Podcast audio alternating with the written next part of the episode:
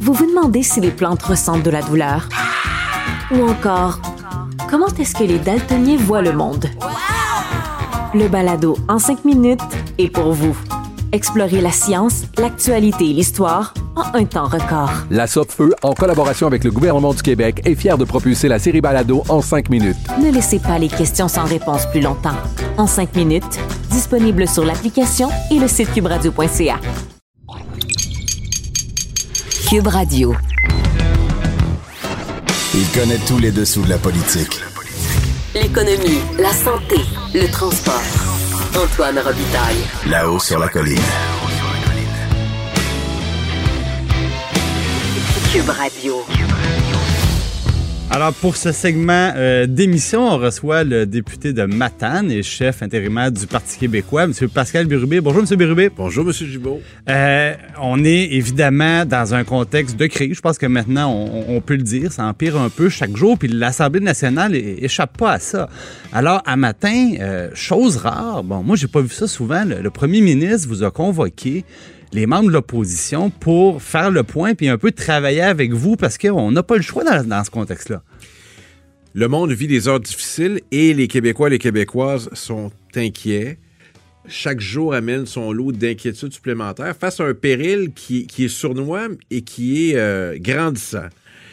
Et tôt ce matin, nous, on, sentait que notre responsabilité, c'était d'envoyer un message clair au gouvernement fédéral, parce que le Québec ne contrôle pas ses frontières. On en a un exemple patent ici, lui disant, on peut bien faire toutes les mesures qu'on veut au Québec, mais si vous continuez de laisser entrer des gens qui viennent de la Chine, parce qu'il y a encore des vols d'Air China, de l'Inde, de l'Italie, sans même faire des, tests euh, élémentaires, ça ne donne rien.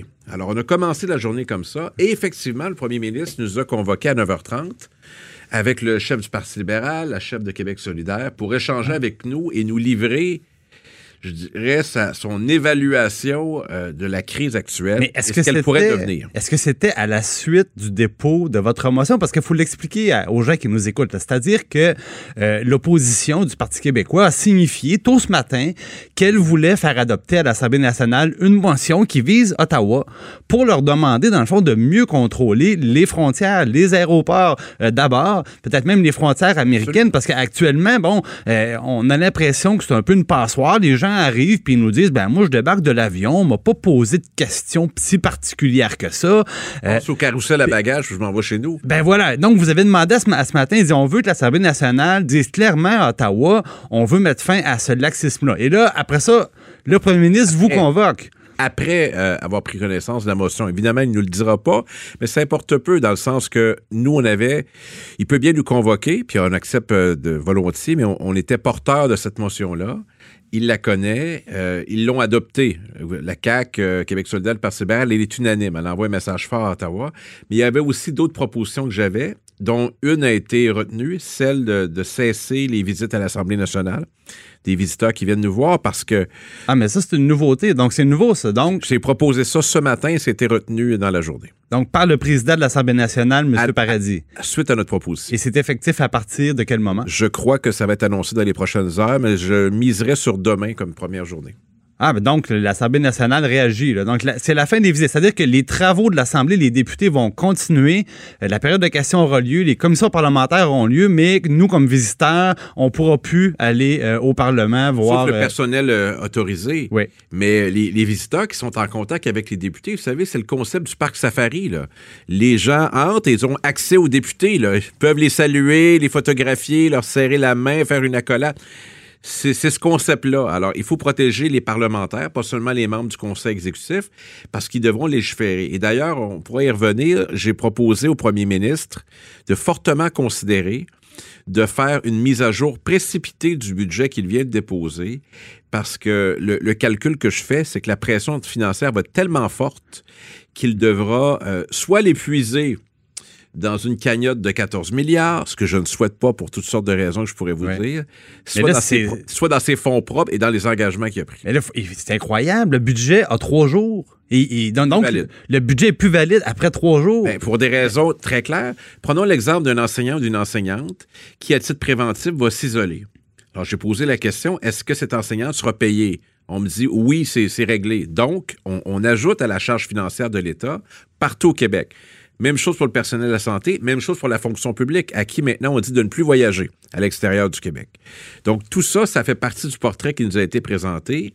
Et ça, c'est en date d'aujourd'hui. Puis on nous a Ouais. bien prévenu que ça va évoluer dans les prochains jours. Revenons à cette réunion-là là, d'urgence ce matin avec l'ensemble des chefs de parti. Donc, le premier ministre donc, a, reçu euh, la motion, elle a été adoptée.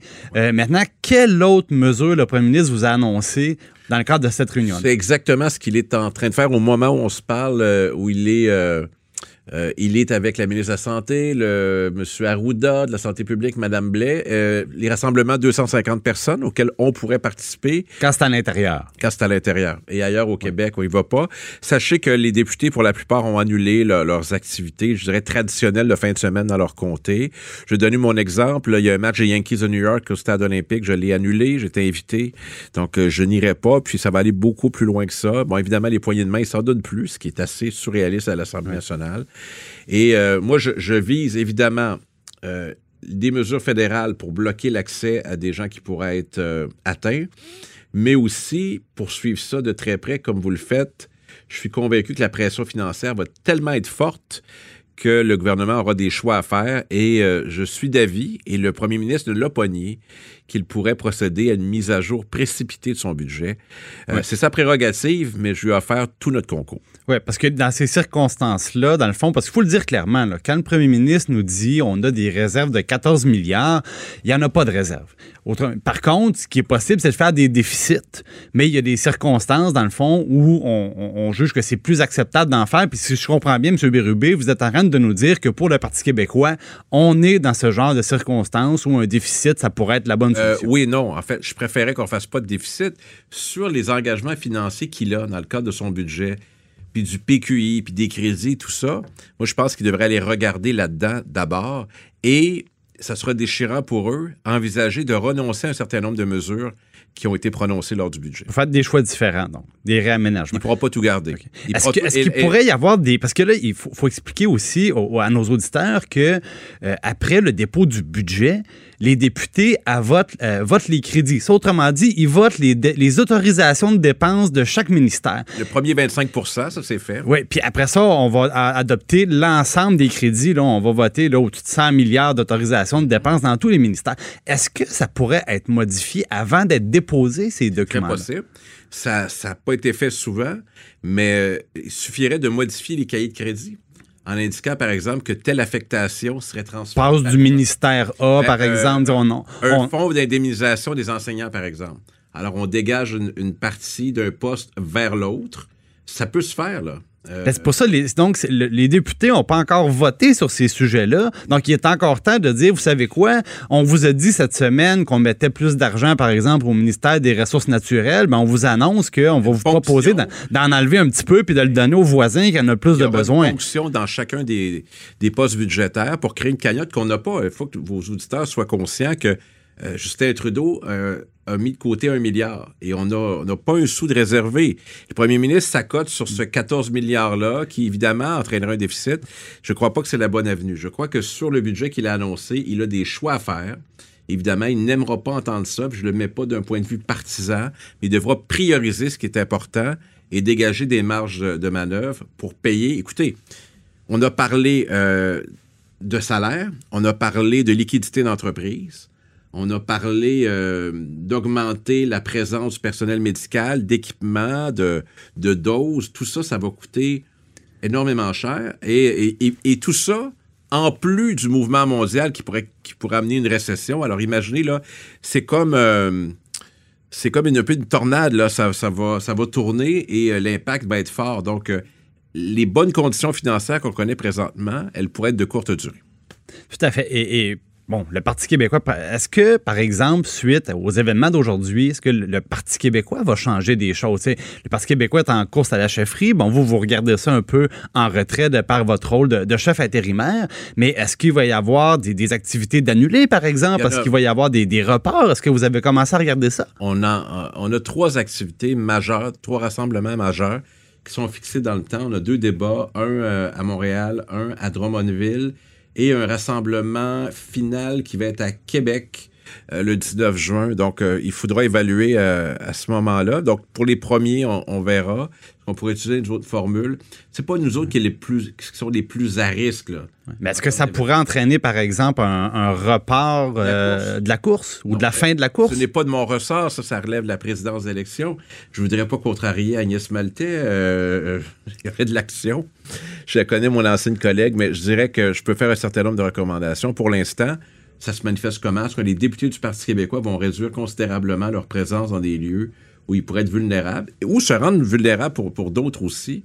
Euh, ça va dans les deux sens. Euh, plus de poignées de main, être vigilant, donner la bonne information à nos concitoyens. On en est là, mais moi, ma, préoccupation, au-delà de l'aspect médical, c'est l'aspect financier.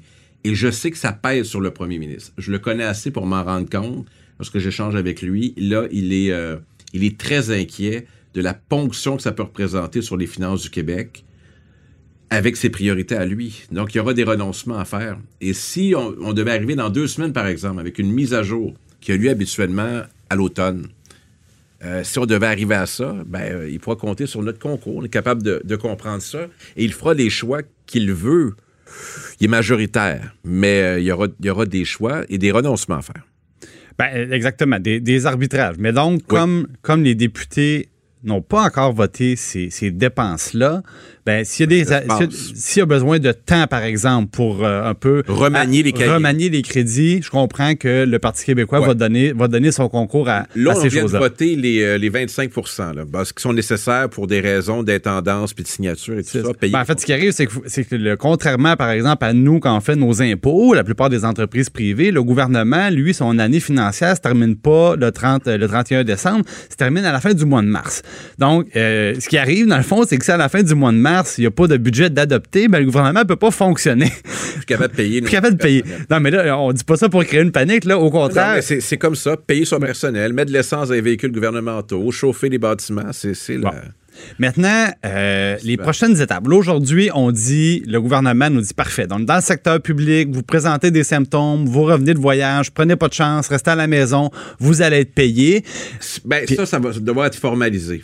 Parce qu'il y a un arrimage avec l'assurance-emploi dans bien des cas. Il va falloir que le gouvernement fédéral soit là. Présume que ça devait discuté en conférence. Et là, on apprend qu'il n'y aura plus cette conférence demain des premiers ministres, incluant le premier ministre du Canada. Là, M. Legault a un mandat. Là. Il a besoin de voir un déploiement à l'aéroport d'Orval pour tester les gens. Et ça va aller plus loin que ça parce que moi, je, je sens que euh, M. Arruda et les autorités nous mettent en garde sur le fait que ça va empirer de façon considérable. Donc, Ouais. on est face à du, du jamais vu. Et il dispose évidemment beaucoup plus d'informations. Que. Nous, nous, on est l'opposition. Donc, là, il faudra voir les gens qui débarquent à l'aéroport. On a, on a déjà vu ça, par exemple, la détection des, des personnes qui sont fiévreuses. Mais là, euh, au-delà des personnes fiévreuses, parce que je pense que c'est surtout des gens qui sont porteurs puis qui le savent pas, ça prend six jours. Donc, on peut être porteur du virus pendant en six jours. avec eux et puis faire un, un suivi. Mais il se peut que des gens arrivent à l'aéroport déjà atteints. Et euh, si c'est le cas, sachez là, que présentement, ce jeudi, euh, il passe là. Il passe. Mais est-ce que est-ce que c'est réaliste de penser détecter ça à l'aéroport? Oui, pour toutes sortes de façons. Ils ont des détecteurs euh, portatifs là, de, de chaleur corporelle. Pour les gens qui feraient de la fièvre. Oui, puis souvent, souvent c'est les passagers qui vont pointer eux-mêmes quelqu'un qui a toussé Qui avait des symptômes. tout le long du, du vol. Euh, Donc, vous, on en est là. vous euh, M. Bérubé, est-ce que demain, vous avez d'autres propositions, à, comme un peu ce matin, vous visiez le, le gouvernement fédéral, le contrôle des frontières? Et le budget. et, et le budget. Est-ce que euh, vous avez d'autres choses à, à annoncer Oui. d'ici demain euh, qui seront pas posées aux parlementaires dans le cadre d'une motion? ou Est-ce que, est que vous voyez d'autres gestes là, que le premier ministre devrait poser rapidement cette semaine? On les a déjà verbalisés. Euh, les CHSLD, les visites des familles, euh, des amis, il faut que ça soit coupé. Il y a une vulnérabilité là. Je pense que ça va être retenu aussi. On est arrivé avec ça. Euh, les écoles, il faut préciser. Là, va se poser la question des garderies qui est très sensible. Ça, ils vont nous revenir là-dessus. Et puis, pour le reste, le premier ministre a indiqué qu'il allait faire des points de presse quotidiens. Pour faire le Ce sera pas simple parce que ça va durer longtemps. Bon, ben écoutez, il faut le dire que M. Bérubé, c'est un, un peu l'historien du Parlement, un féru d'histoire politique notamment. Est-ce est-ce que vous avez déjà vu ça, quelque chose comme ça? des mesures de contingence comme ça, non, j'ai jamais vu ça. Le, le plus proche qu'on s'est rassemblé, de, rapproché de ça, c'est que j'avais demandé qu'on suspende l'Assemblée une journée parce qu'il y avait des inondations. Mais elle était géographiquement circonscrite, puis on savait que l'eau allait finir par descendre. Une journée. Là, c'est jamais vu. C'est comme la, fiction qui devient une, une réalité. Et là, ma crainte, c'est qu'il y aura un point où il y aura la panique qui va commencer Ben, c'est ce qu'il faut éviter. il faut l'éviter, mais en même temps, les, les gens, même s'ils n'écoutaient pas nos messages, ils voient euh, le président américain qui décrète que les Européens n'entrent pas sur leur territoire, puis ils se disent pourquoi pas nous? Ils vont passer par chez nous, ils vont aller à Billy Bishop à Toronto, ils vont traverser à, à Buffalo. Je, je, suis convaincu que les gens suivent ça de près et les inquiétudes vont augmenter. Le gouvernement fédéral euh, veut céder de l'argent aux provinces pour couvrir des besoins essentiels. Alors ça, il faudrait que ça soit décaissé assez vite.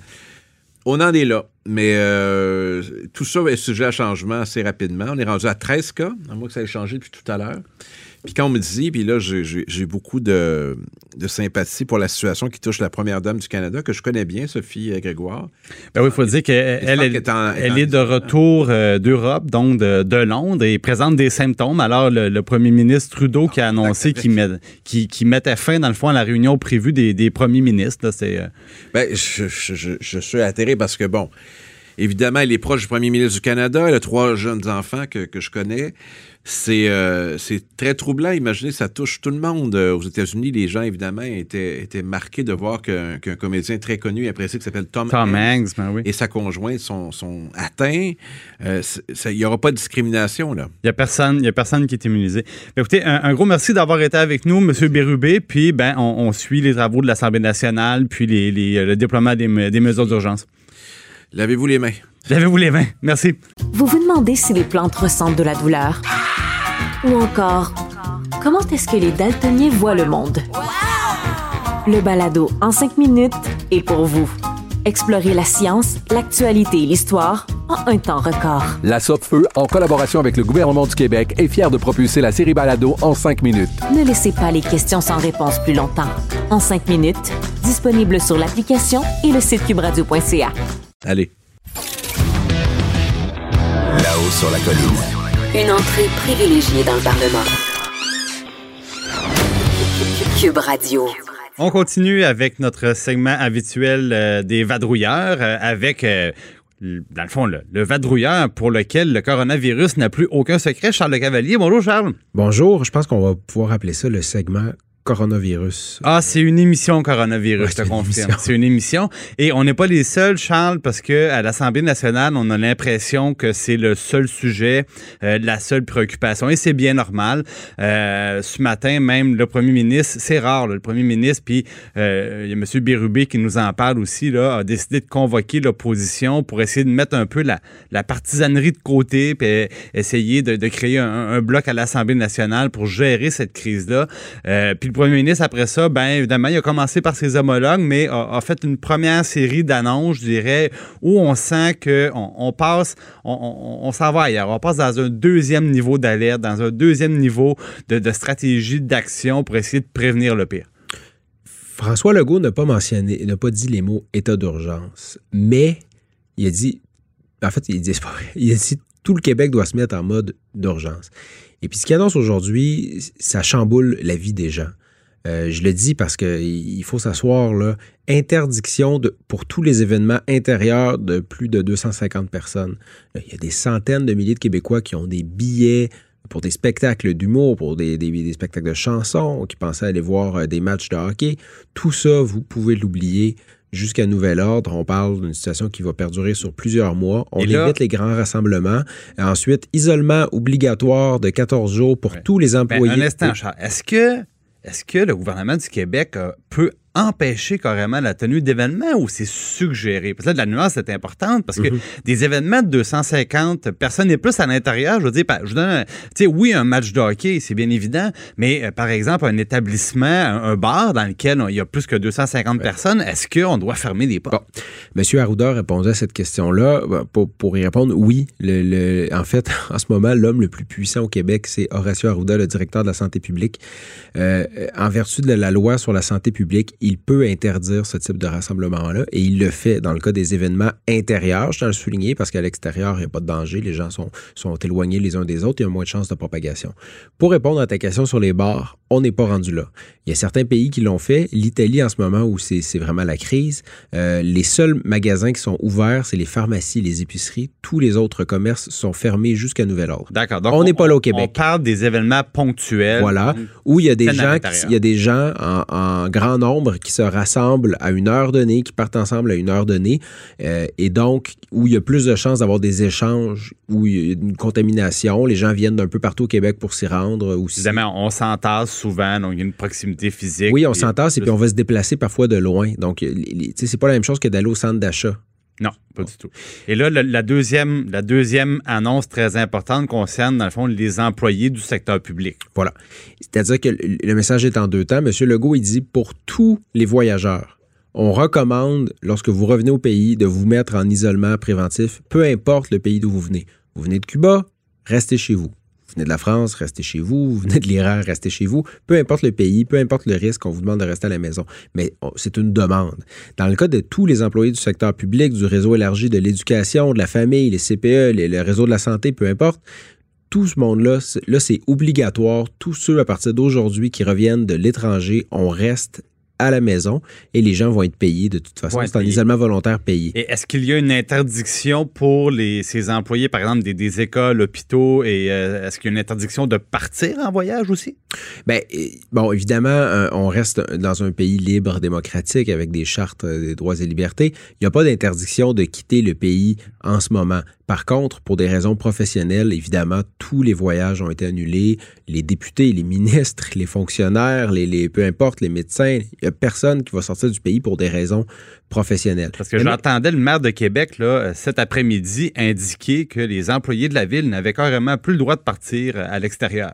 Bon, je ne sais pas si la langue lui a fourchu, évidemment. euh, On on pourrait pas interdire à quelqu'un de Non. quitter le Québec, le Canada, euh, pendant ses vacances. Mais de toute façon, je tiens à souligner qu'en ce moment, c'est une très mauvaise idée de quitter le pays. Puis je pense que même pour Oui. un point de vue d'assurance, les assureurs vont peut-être même plus vous assurer à l'étranger si vous partez en ce moment. Le petit forfait de la Croix-Bleue, d'après moi, là, on peut, on peut l'oublier Oui, pour un, ça. un certain temps. Euh, maintenant, les personnes vulnérables dans les CHSLD, Oui. notamment les personnes âgées, on va contrôler l'accès. Euh, bon, pour l'instant, c'est un accès qui est simplement, disons, com- comme on dit, contrôlé. On va- on- il va y avoir un gardien de sécurité à l'entrée des CHSLD qui va demander aux gens s'ils viennent de l'étranger. Si c'est le cas, on va les inviter gentiment à rebrousser chemin et on va demander à tout le monde de se laver les mains. Euh, bon, il y a d'autres pays qui sont allés plus loin. Évidemment, qui sont plus loin aussi dans la propagation de la maladie à l'intérieur, qui ont des milliers de cas, où on interdit carrément les visites. Donc, même la famille, là, Voilà, est on n'est pas là, mais on voit que déjà il y a une intention de protéger les plus vulnérables. Il faut savoir que le coronavirus, selon ce que l'on sait, les personnes âgées sont vraiment les plus vulnérables et peuvent en mourir euh, plus, plus euh, disons, en plus grand nombre. Bon, maintenant, le directeur de la santé publique a été quand même assez clair aussi sur une chose. Euh, on n'est pas sorti du bois. Ça va durer un certain temps, selon lui, à moins pratiquement d'un miracle et il ne prévoit pas, il ne prévoit pas que le miracle va arriver. Là. Oui, on est en pandémie. Euh, les euh, prévisions faites par le gouvernement canadien, par le gouvernement du Québec, par l'Allemagne, il y a plein, plein de pays qui utilisent les mêmes chiffres. Là. On parle de 30 à 70 de la population qui, à terme, va être contaminée par le coronavirus.